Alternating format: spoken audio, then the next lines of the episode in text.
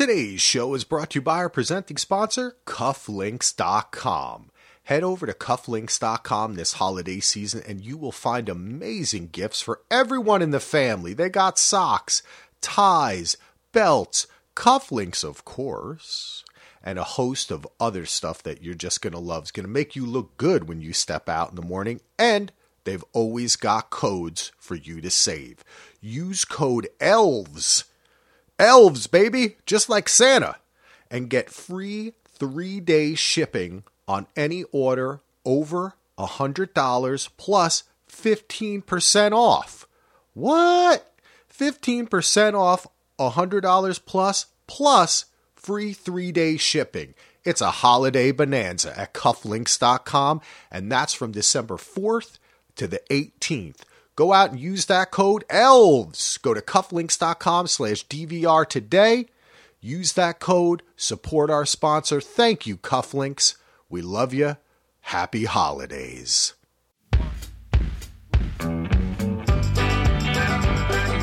Welcome back to Daily DVR Does Watchmen. My name is Axel, and my guest co host today is Daniel D'Souza of the Tower of Babble podcast. Hey, Today- how's it going? Oh, hey, Dan, how you doing, pal? What's up? What's up? All right, man.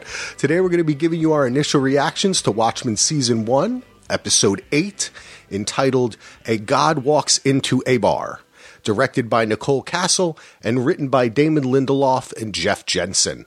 You can send us feedback to dvrpodcast at gmail.com and check us out at dvrpodcast.com. Thank you, everyone, for the really kind iTunes reviews. Please keep them coming. I set the goal of 50, and we're actually at 49. So, who will be 50? The suspense is killing me. We'll see soon enough. Hopefully, by the time I do the podcast on Wednesday with Aaron, we've hit that magical goal, and we do appreciate everyone taking the time to do that. Also, join our Patreon. I set a goal of 30, and actually, we're at 28. I thought we were at 27, or maybe we're at 29. I don't know. Patreon gives me like different numbers. But anyway, Tay, John, Elena, Giuseppe, and Kim recently joined us. You get lots of past episodes we've done of Lost Mythos and the film list, ad free stuff, lots of exclusives. And uh, actually, you know what? Tower of Babble has a Patreon too. Head over to patreon.com slash, what is it, TOB podcast? It's uh, patreon.com slash Tower Babblecast. There you go, baby. Go on and do that. And uh, so Dan's here. Dan, I have been listening to you guys for a real long time. It started out with, I think, Game of Thrones.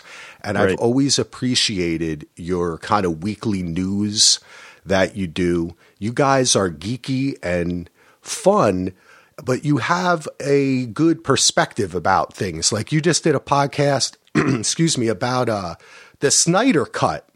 And when you first started talking about, it, I was like, "Oh God, the Snyder cut." But you're just honest about. it. You're like, "Look, some people would like to see it. We, it would be fun." You talk about the aspects, and you don't kind of get into all the mumbo jumbo.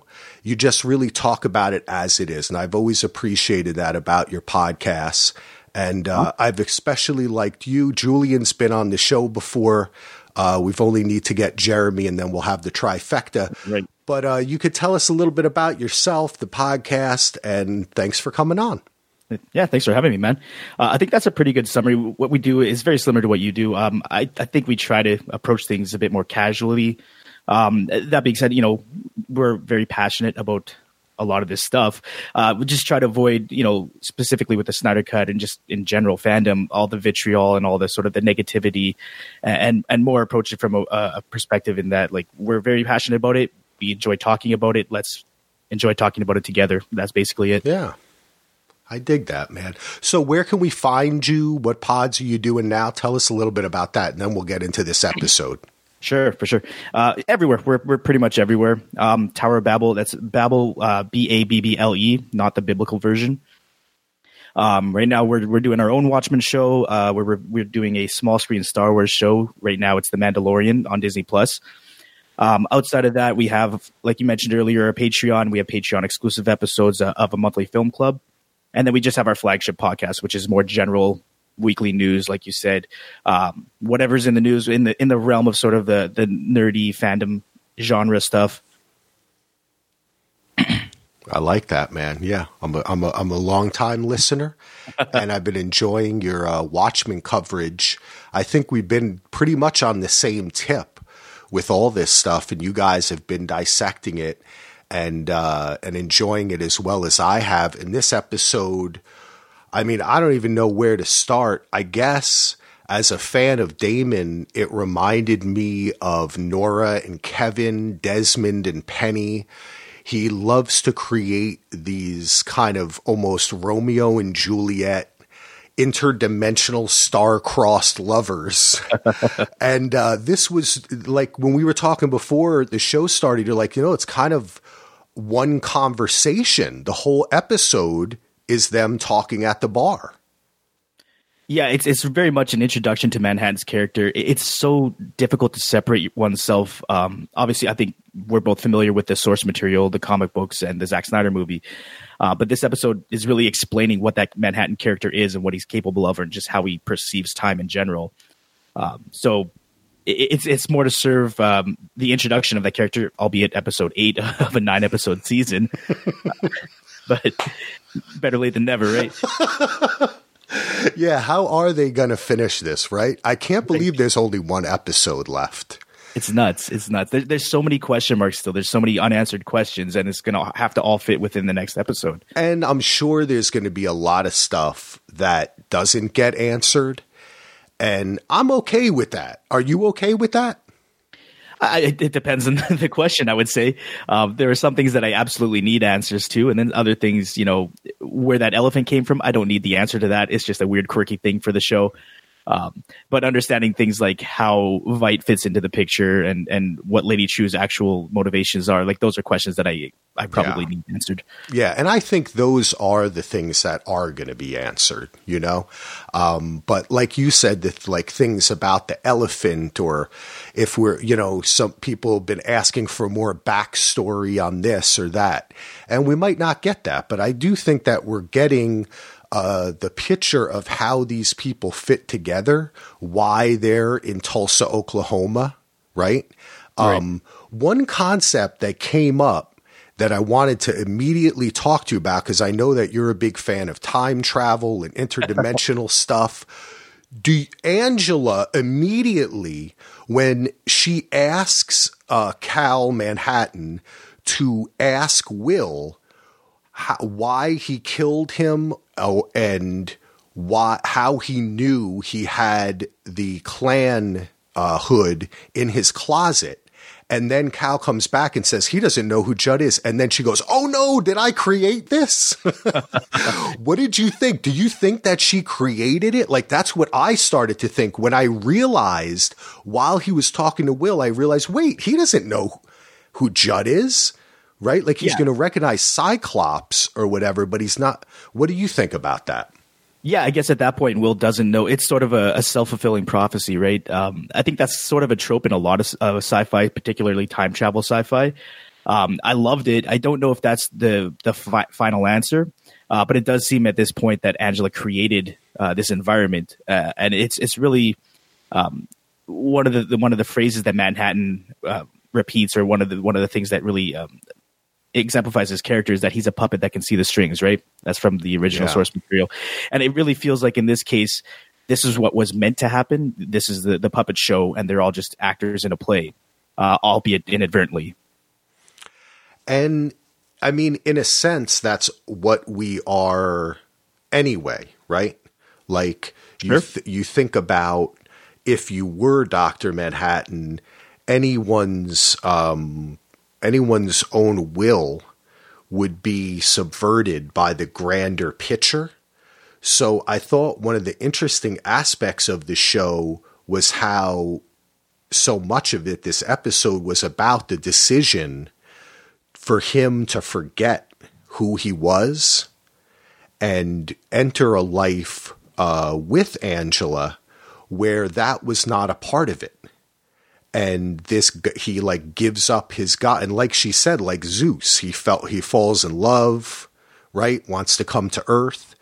I thought that was so resonant to the themes of the show and especially uh, for the kind of deal that he makes with Veidt because in a sense they're both kind of like these gods toying with things and it makes you question the whole idea that we have of uh, race and the construct of race and the fact that he as this Jewish white white Jewish guy who becomes Dr. Manhattan and now he becomes a black guy in Vietnam which is taken over by America and then he comes to America but did all of that really mean anything do you think I- except to us it, it means something to the audience. Uh, It is a deliberate choice on Manhattan's part. I mean, all of that stuff is at the end of the day aesthetic, right?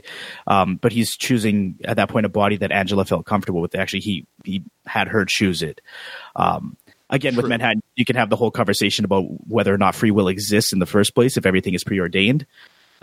um, and it's really complicated. It actually makes it really hard to talk about it to, to wrap your head around because ostensibly he knew that that was the body regardless of what her actions were, right? Yeah, and he even said, "Or you're hiding one from me Right. that you have." And there is no way you could have inferred that from the conversation. Right. There's a whole bunch of other closed doors, and he just she picks one. So that was that's interesting too. I just think that coming into it, that kind of idea. What did you think about the choice to make it Cal's voice, and then eventually that he kind of becomes a cross between the two, and then not showing his face? How do you think they dealt with that? Yeah, it, it's really weird. So I guess when he first transforms, he he mentions in the episode that his, his I guess his voice box changes a little bit. His his vocal cords loosen. I think is the way that they phrase it. So again, part of that seems like it was incidental, at least for him. Um, but it's it's more about what she's comfortable with and and, and a way to humanize him. uh, I would say at the end of the day. So as he becomes more Cal and less Manhattan, um, he he sort of adopts those those human features. And then at the t- point at the end, I felt like it was communicating to us that like um the that experiment worked. Like he had kind of become Dr. Cal Hatton or however you would say it, you know, like he really even though he couldn't it's just like when just before he went under and she put the ring in his head um, she said like are am i going to lose you? And he said no i'll always you know i might not have my memories but i'll always be me. And then the same in the same respect when she took it out that calness was still a part of him i think it's kind of a beautiful sentiment that they really were in love Yeah, and I think the, in terms of like the the filming of the show, I think it was very well done. Uh, they they deliberately withheld his facial features. You didn't see him f- throughout the entire episode until the end when he had uh, Yahya Abdul uh, Yahya Abdul Mateen's face. Um, so yeah, I think that was, that was a great way to address it because this character is such a mystery, such a question mark. Um, he's a little bit of both, and he's everything to her in this case. Yeah, it was really beautiful. Um, and the conversation was so you get to see. Uh, I love Regina King, and she can be anything she wants. She's a great actress. But this season, she has been very closed, right? Very, uh, I mean, she's obviously, we're thrown right into Judd's death. And, but even in the first episode, they're reacting to the Seventh Kavalry. Um, you didn't really get to see the side of her. She has such a great smile and an easy way about her, and she's really funny. She's a great comedic actress. Right. You really got to see that tonight. Yeah, that really shines through in this episode. It's like you said, it's been a very serious show. um, you know, the subject matter in general. She hasn't had a lot of opportunities to smile. So this episode, we get to see her sort of brushing him off as just some guy flirting with her at a bar. Um, and it's a nice change of pace. And she does get up to, you know, employ a little bit more range than she has in the past. Yeah, she's she's great. Did you um did you ever watch Southland? No, no, I'm not familiar. That was a great show. What was that on? Like USA or something? I think it ran for three seasons, and a lot of the actors were. It had a little bit of a troubled production. Just I don't know how much money they were giving it, um, but she was this, basically one of the stars of it, along with uh, Michael Cudlitz. I guess he ended up on The Walking Dead Um, and she was fantastic in that show. She has such a great range. It was just great to see her like happy and laughing and and I think it was almost like kind of like holding your best card in your hand until the end, you know? Because Yeah, I mean, that- sh- this really showed her range and coming into it I was like, wow, they're really going to have to sell that they fell in love. Did you feel that through this? Did it work for you? Uh, Not quite. I mean, Oh, okay. it's, it's tough. It's tough with Manhattan himself because of how he perceives time. So it's it's it's a known factor, right? We know it's a known quantity. We know what's going to happen, and it's it's a little frustrating. I can understand from from her perspective the way that he talks and the way that he perceives times a time and talks to her about it. It kind of comes off as a little con- con- condescending. Um, so it, it makes sense that they did fall in love because it had to happen. And later on in the episode, it, it it shines through in terms of her acting, but initially it it just doesn't it didn't click for me. Um, it feels like his character, and this is the same in the comics and the movie as well, is is almost deliberately cr- cryptic. Uh, he could provide more information or context, and he just chooses not to. Yeah, and you know what? That's something that I've thought about, which is, um, you know, Doctor Manhattan is described it as like, oh, just like almost like a neutral being, right? Like he doesn't have any personality, you know, apathetic, and he became so apathetic. But that's actually a choice, right? Right. Like I've always wondered, excuse me, no one gave him a rule book. Like if you say this, this is going to happen. You can't do How does that's one thing that I guess we're never going to know, I guess, is what he is really the one making those decisions. So he is exerting his like the like you know the observer, the Schrodinger's cat thing. He he tries to play that game, but he really can't because I think in the end what I think this episode kind of shows too is he is human. Like he's still that John who wants to fall in love and have sex in the closet. Yeah, no, he, he's coming to everything from a human perspective. Yeah. Like that, that's where he started. All and he's granted supreme power, um, but his perspective at the end of the day has to be human in terms of his outlook on life and his outlook on the universe.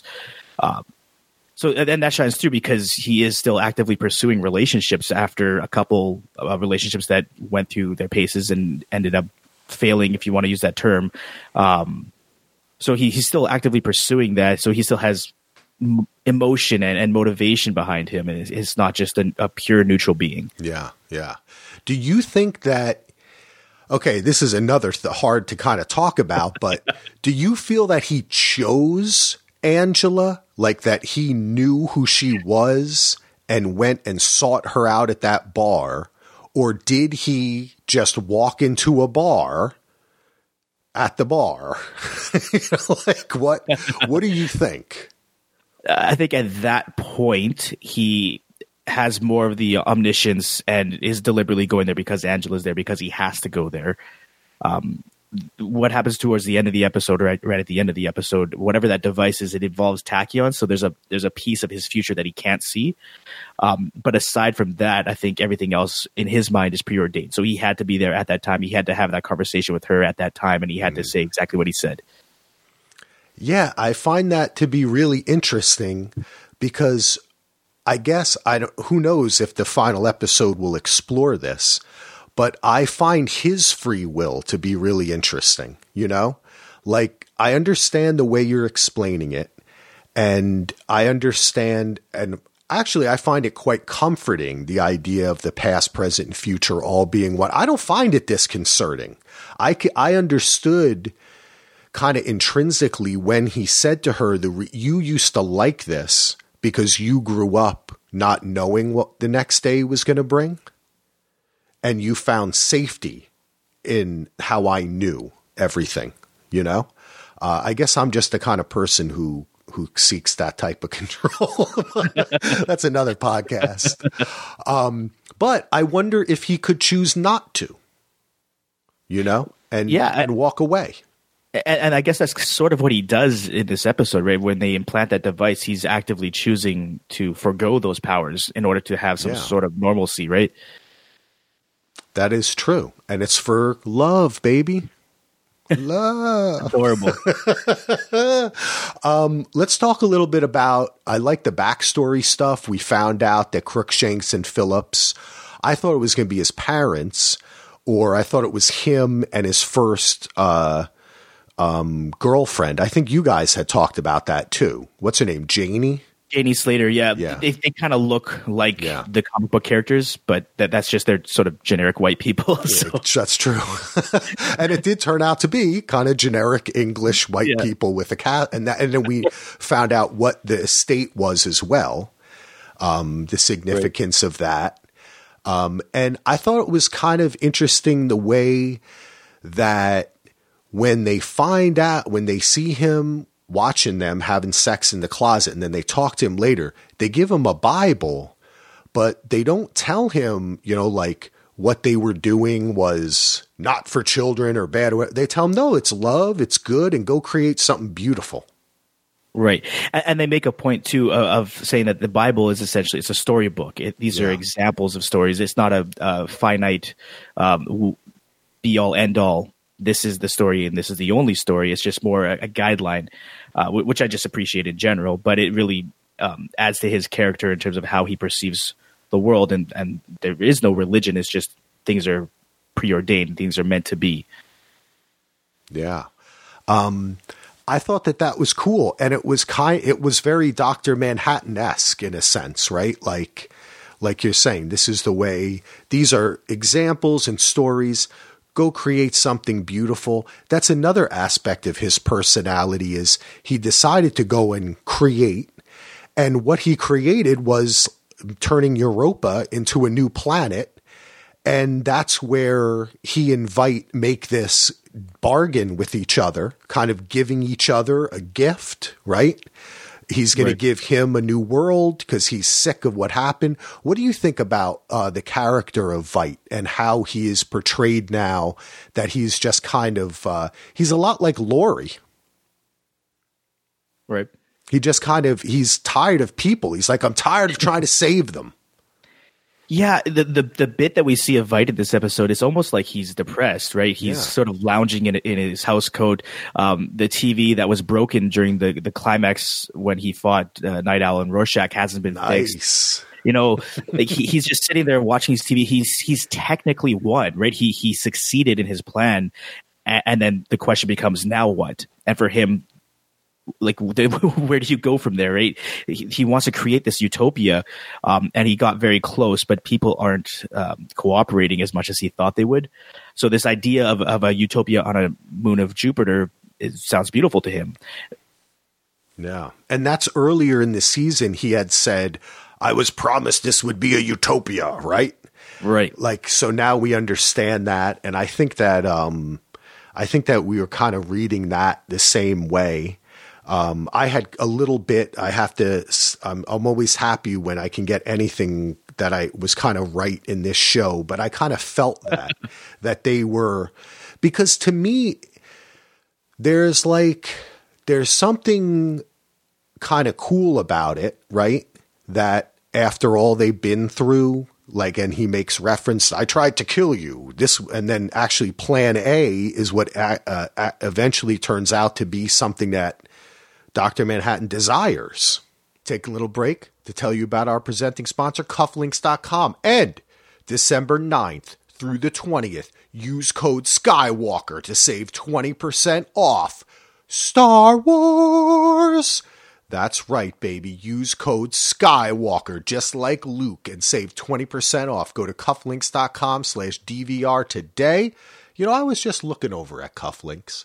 I was saying, man, you know, I'm going to be giving away some great prizes to all the people that emailed. And if we hit our goal of 50 reviews and 30 patrons, either goal, I'm throwing in another one and I'm going to get two winners. And they're going to be able to pick from a variety of awesome stuff from cufflinks.com Disney, Star Wars, Marvel. They've got it all. Plus, if you just want to look good, you don't have to geek out. You can just look good. Go over to cufflinks.com slash DVR today.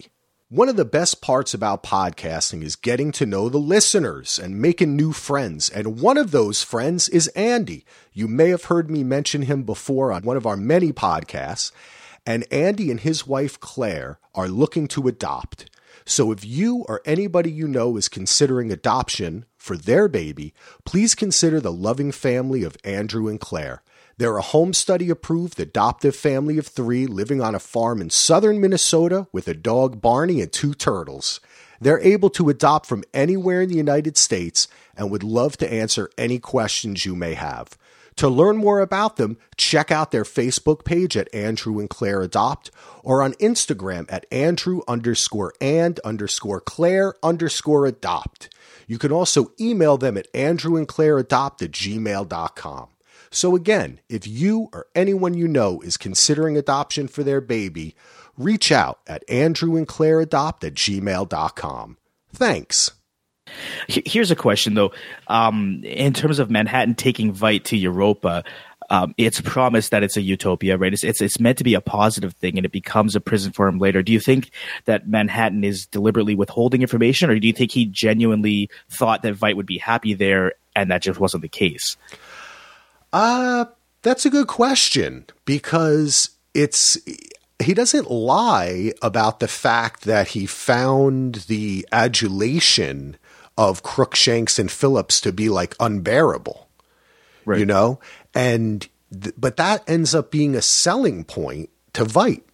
So I think he I mean he can see I guess he can see what's going to happen so he, right? So I guess, does he know? I mean, uh, it's hard to say what when when he always says I can only see within his own timeline or but I I, I never quite understand how much experience that is like he acts, has to actually be there but yeah. yeah. it's complicated, but it is an important distinction. The idea is that he can see his own past and fu- uh, present and future, and not somebody else's. So if if Veidt is not interacting with him in the future, he wouldn't necessarily be seeing that. I guess. So we don't know their interaction, basically, right? right. At this point, um, that could be the last time they ever saw each other, uh, and he didn't make any further trips. You know, but it's hard to tell. Um, whenever they sneak in the narrative device like that, like you kind of knew that he went to see Will at the exact moment that Veidt mentioned he mentioned it. Right. Right. Like as you're watching it and he says, if you have any business or like, I just love doing that accent. Um, he, uh, he, I kind of figured, oh, we're going to see that later, that he's going and doing that right now. Uh, cause he's mentioned it. Um, so you never know if he popped in or out or something, or even in the time that he was in the kitchen or making breakfast, you know, like you just don't know what else exactly. he did. We don't know what he's seeing at that time, what he's experiencing, and even realistically who he's talking to. Um, he can replicate himself. He can be in multiple places at once and multiple, multiple times at once. So it's it's really open ended in that sense. Yeah. Um, so I guess to answer your question, uh, I don't know. I don't get the feeling that he was trying to trick him. I get the feeling that they were like two gods at play, right? And if in the end he is dead, and I'd like to ask you if you think he is, but if he is, and Veidt has a bad turn too. Is that the worst thing? Because isn't so much of this story, and especially with what we've seen in the TV show, um, and the implications for systemic and institutional racism and the way that it's infected our culture and our country in America and in other places too, of course, all over the world.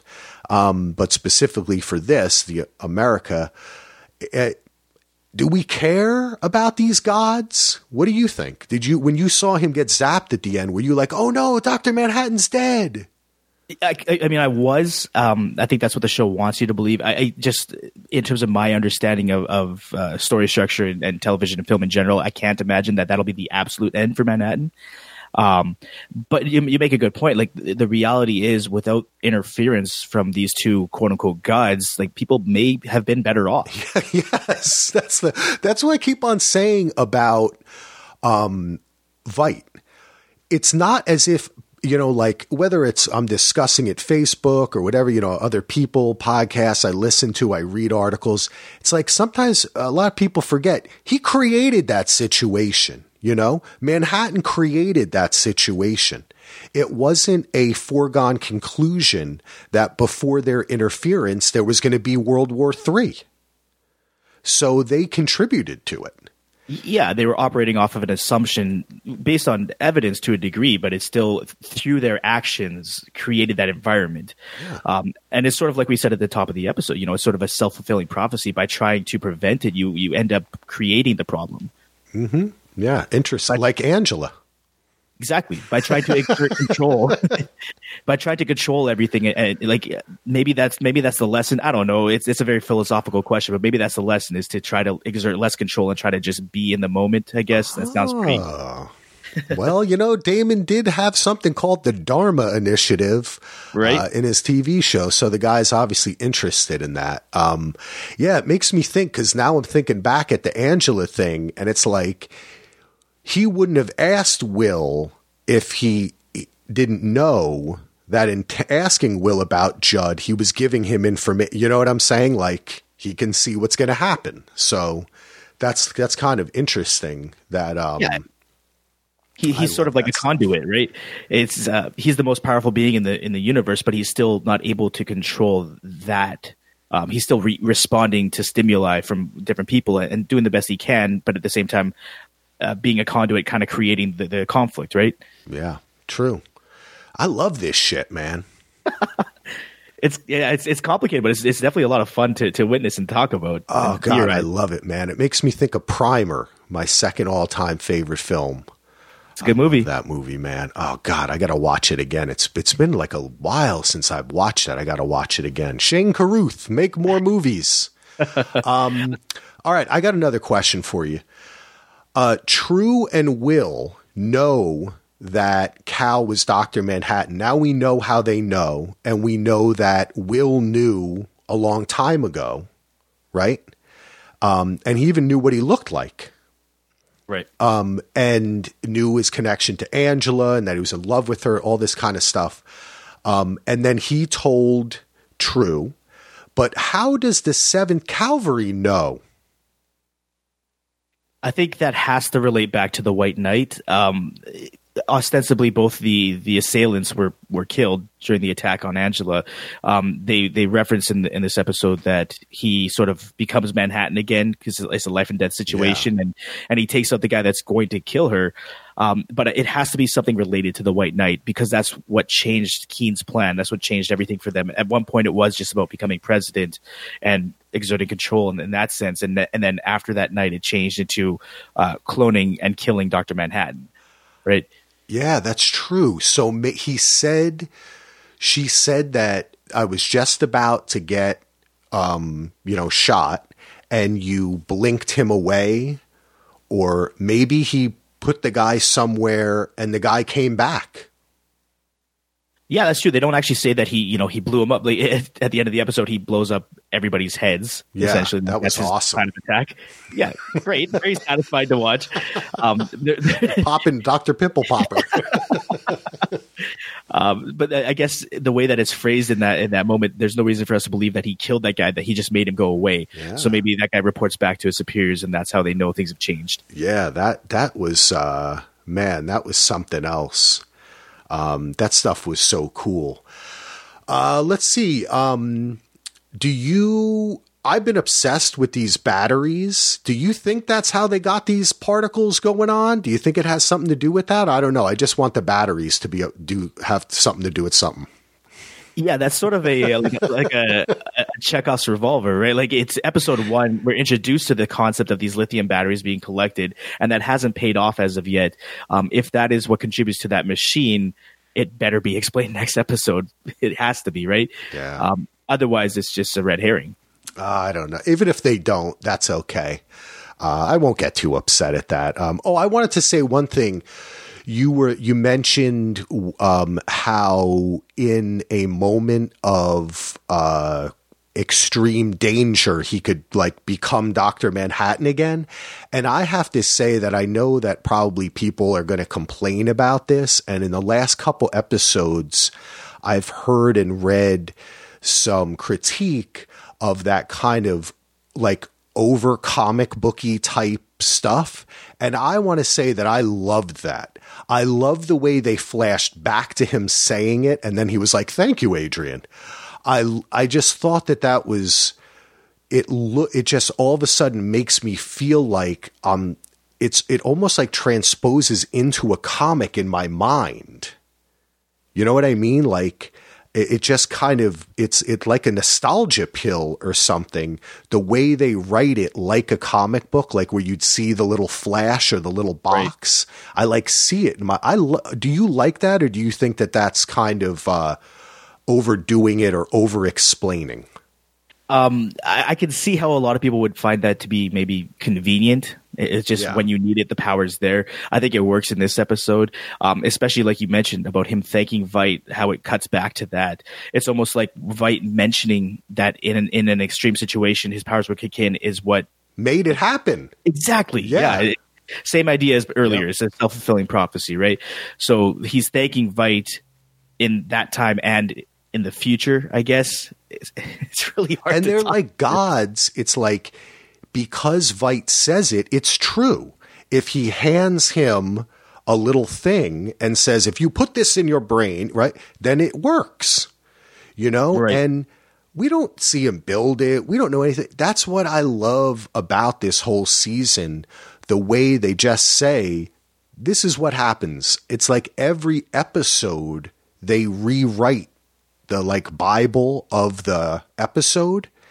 And I think that that was a little bit of that for me when they they gave him the Bible. It made me think that way of kind of like a show Bible of a show that a, that they do when they set out. And it's almost like they said every episode we're going to kind of have to re-explain the rules of this world.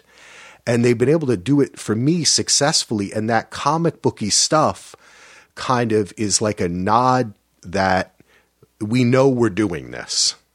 Yeah. Uh, and, I think you're right. It, it, definitely works within this episode and within the series at large. Um, it is a comic book at the end of the day, and, and one that a lot of people thought was, classically has been described as unadaptable, right? Um, but I think what we're finding now in modern day is that this this is basically a comic book brought to life, and it's not an adaptation, but it's a continuation of the story, and it works, and it it does so, like you say, rewriting the rules, but without sort of disparaging the source material. It's, it's not erasing anything; it's just adding to the lore. Yeah, that's just like how the hooded justice thing we were talking right. about. It just like it works so perfectly. It just fits. Yeah, makes sense. You, you can't say like they're stretching it or oh my god. I just think it worked really perfectly, and I think that the way they handled the Cal thing and not showing his face and the voice and the conversation show all the hand shots. It just worked, you know, they didn't overdo it. They stayed with those shots like the shoulder, the collar and and right. the hands and it just really to me and I always say this as a filmmaker um, you can tell when somebody is when they go for it, when they complete what they started, you know? Uh, like if so, if you start a pan, you finish it. If you if you start a dolly shot, you don't just cut it abruptly. You finish it, right? Like Scorsese doesn't just cut it. It works together and you commit to it. And they just commit to something and have confidence in it and it works and it, it sells you. Um, one other question I have for you is I picked up on this. He says that he he teleported the kids to Will's movie theater with him in Harlem, right? Right. How did Will get there? Is he did he leave in the last day or so? Um, are we supposed to believe he got teleported there? Or is this a little clue towards the way he was kind of aging backwards? Like maybe there's a clone of him, or am I just kind of th- overthinking it. I don't. I don't think you're overthinking. it. I think that, that a lot of thought needs to be put into these things. Um, it's very open ended. Uh, there's of course a chance that he was teleported as well. Um, I, genuinely don't know. I, Will has been noticeably absent for the last couple episodes, and uh, from Angela's perspective, we had an episode where she was experiencing his memories. So I guess he was present in a in a sense. Um, and then we kind of needed a, a, reckoning between the two of them. We needed them to come together in the last episode, and that didn't happen. So um, he is again a big question mark. I don't know what's going on with Will. He's connected to True and obviously Manhattan, um, but I don't know what his end game is necessarily at this point. And I, I guess the idea behind teleporting the kids there is to keep them safe. Um, safe from what? Who knows? Yeah, I feel like there's more to their conversation that we didn't see. It always kind of feels like that, hey? Yeah, that yeah, I, but they did kind of say I, we made like a deal or something. He said something like that. And then I don't know if we really saw them maybe I'm misremembering. I only saw it once now, but I don't know if we saw that. Um, let's talk. Uh, did you have anything else you wanted to bring up before we talk about the uh, little end credit or bonus scene? Uh, no, I, you know what? I actually didn't watch. I didn't make it to the end credit scene. I wasn't aware that there was a bonus. But fill me in, oh, please. this is great. Okay, um, shall I describe it to you? Yeah, yeah, hit me. Okay, so we it's right after the credits end, and I I think it's great that they did this because if they had tried to insert this into the episode, it would have been weird. But I think because like you miss, other people might have missed it. It would have been nice if they just did like a flash or something, and then this happened. But anyway. We open on Veidt getting a bunch of tomatoes in his face as each one of the clones, Crookshanks and Phillips, says to him, Are you going to leave? Are you, or will you stay, master? And he says, No. And they put these tomatoes in his face. And then we go to a jail cell, and uh, the game warden walks in with a cake. It has seven candles on it. And he explains to him that he was the original Phillips and that oh. he's been here the whole time. And they have a little conversation about um, Veidt says, Well, you're just upset that your big blue master left you alone or whatever, you know? And he kind of retorts, Well, I've seen all the cruelty. I've been here from the beginning, blah, blah, blah. And you're kind of getting the feeling that he's kind of siding with Veidt, that they're both prisoners there. And um, Veidt, I guess, I can't remember, he cuts into the cake or he gets into the cake, and there's a horseshoe in the cake and he starts kind of ramming it on the ground, if I remember correctly. And then we cut. I mean, interesting. I think it's on the ground or in the wall. But okay. um uh, cuz I was watching that one as my family was in the background and on headphones so my wife wouldn't get spoiled. Um okay. but uh what do you think of that? Um, okay, so the, I guess there's a couple things. That's a big reveal that that the game warden was the original, that he's been there as long. Um, the the seven candles indicates that this is year seven of his imprisonment, right? Um, I seriously don't know what to make of the horseshoe. This is the second time that it's been brought up in relation to the cake, and as far as I can remember, that has nothing to do with Ozymandias or any like anything previous to this.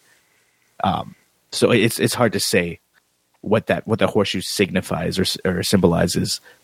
Yeah, I I don't know. It, um, I read something. Somebody said, "Oh, is he going to try to like?" There was an article that came up, I think, on Variety. Like uh, they compared it to um, Shawshank Redemption. Like he's going to try to kind of cut a hole in his cell and get out. Um, are we going to see him do that? Yeah, I don't. I don't know. Are there different rules for what a horseshoe does in this world? Um, but I find it interesting because there is an uh, there is a definite theme here, and now that we know that uh, Doctor Manhattan um, created all of these people, right on this planet, he created that pond, and then he left them to this madman who starts killing them like indiscriminately. know, like just yeah. like he did on Earth. Oh, and there's a line where Veidt says in his cell, he says something like, I've got to get home to my nine million babies or something. Like, I took it as like he's king of the world or something, you know, um, or nine billion or something. Like he's the god that has to take care of everyone, but he's killing all these. So it's kind of interesting that they're rising up. I mean, if this if this is the universe that we live in now, right? That there are all of these people living on Europa. Like, don't Yeah. they deserve freedom? I, I guess, and, and, and it's interesting. The the thing that they're most upset about is not that he is cruel uh, or murdering them with a, a bit reckless abandon or anything like that. It's that he wanted to leave. Yeah, great point. Him being there, him being their quote unquote master, is what gives them purpose. It's their Yeah. only. That's the point of their existence. So without him or Manhattan, they don't have a purpose. So that's what they're. That's all that they can care about. Um, uh, to jump off what you said, I think Veidt certainly looks as, at himself as the the father of humanity, the patriarch of humanity. So his nine billion babies, that makes a lot of sense. He sort of has a grandiose image of himself, Yeah. um, and he thinks he's sort of like the shepherd of mankind, right? He he's solving the big problems that people aren't able to solve on their own. I, that's yeah, uh, and uh, but I th- but I think we both think that they can. I, I would hope so. I, I would hope that that uh, creating a hoax and killing three million people isn't the actual solution to the real problems. I hope so too. But man, this that was yeah, it brings up a lot of stuff and um the uh, you know, I asked you earlier if you were kind of like, "Oh, Dr. Manhattan died." And I think I gave away my response which is I kind of like this story ending. I hope that the 7th Kavalry doesn't actually take his essence or whatever. And hey, let's not forget that he said to Angela, I guess I could put my essence in something, and if someone Right. eats it, right? And then he also said to her, I want you to remember me walking on the water here, on the pool. Yeah. W- what is that about? Did she eat a part of him? Did she, I mean, they've had intercourse. Could, you know what I'm saying? Could it, could he become, not impregnate her, but make, give her powers? Could she, the, the logo of this whole thing is her face in blue. It might not just be a reflection. Like so he imbued some of his power into her somehow. I mean, yeah, yeah, through sex or just he he was making waffles at one Making point. waffles. Yeah, that's true. I, I think that that's a that's a cool concept. I actually hadn't considered that, like the idea that maybe Manhattan himself as the being is gone, but his essence will be um, attributed to her to somebody else, maybe one of the kids, who knows, and he still exists in a form, albeit in a in a new form. Um, I hadn't necessarily considered that. I don't know what to make of, the pool comment. Maybe there's a clue somewhere in within the pool, or I'd have to rewatch the episode. I, did, I didn't notice anything visual at that time, but that's what that implies, right? Yeah, I don't know. I mean, I don't know if I'd be happy with that. I mean, I'm I love the show and I'm going to accept what I'm just trying to think of what that says, you know, because I guess I am a little bit attached to the idea of the gods being taken out. I kind of like that idea, Okay. you know, um, after kind of what they've done and how they look at other humans. which is interesting. So, so what what that means is that humanity is left to its own devices, right? Um, it's up to us to, or up to people to figure it out. Uh, the problem with that is that things like 7K will exist. True. So I, I don't know what the ultimate solution is. Um, I, I, I imagine the pool thing is, is maybe less a visual and more about something that he said, some some cryptic piece of dialogue that will have significance later on. Yeah, she mentions it a couple times, like in the bar. She says, "Oh, you can walk on water" or something like that. Um, I don't know. Interesting. Is there anything else you wanted to discuss? No, I, th- I think that it, it, it's it's difficult. This show, I think we we discussed it at length here, but um, there's there's still a lot of question marks, and we only have one episode left. Um, the the problem with Doctor Manhattan is almost literally anything can happen. So, Yeah. like, who could have predicted that elephant? Who could have predicted half of the stuff that happened in the show? So it's it's uh it's the show itself is unpredictable in nature, but it's still satisfying to watch. I don't feel like I'm I'm being misled. I guess. Yeah, yeah. No, me neither. Oh, that reminds me. Um, he says, uh, to he says, "Where have you been, John, or whatever? You, I know you haven't been on Mars." And he says, "How do you know that?" And he says, "A little elef, a little pachyderm told me." Yeah. What is that? that I guess that's sort of- Lady True. Yeah, it has to be a connection to true. Uh, it's still unclear what the elephant means. Like I made the joke in our podcast that elephants never forget, and that's what nostalgia is made out of. But that that can't be the actual like scientific answer. Um, it might be. it, might, it might be. I was saying you could imagine that the show is so weird with that Veidt stuff, and it it always has that kind of um, mythological bend to the science. You know, um, Right. I like even how when he's doing the squids that we get to see him doing the squid falls, which is great, and it's just like a little thing he's doing while they're talking. But you know, he's like plugging in these old fashioned steampunk things, and it's just I love that shit. I accept it. I think it's just it's it's Lovecraftian to me, you know. Well, the, the squids definitely are, and, and and even the technology too. Like we have to remember, this is a world where Doctor Manhattan exists, so things like the internet doesn't exist, and all the technology that we're used to doesn't exist. So whatever version of technology they have does end up having a sort of a steampunk, sort of man-made feel to it. Like they're just putting gears in a box and making something work. I love that, man. I love it. All right. Well, I think we covered it. Thank you so much for coming on, man. You were fantastic, bringing great insights as usual.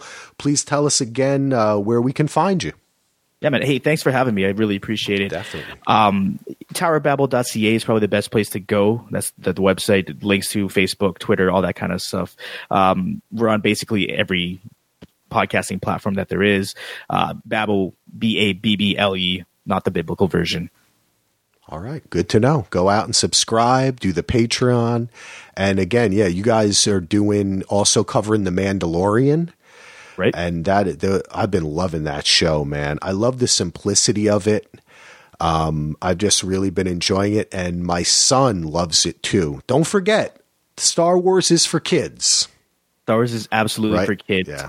Um, and it, it, that the show is again visually amazing. It's it's a great, fun Star Wars adventure show. So I, I highly recommend it if you haven't made the time. Go watch it on Disney Plus. So much fun. All right. Well, go subscribe, everyone. Listen to Dan and the guys over there at Tower of Babble. And I just want to thank everyone again for the reviews, the patrons. We really appreciate you.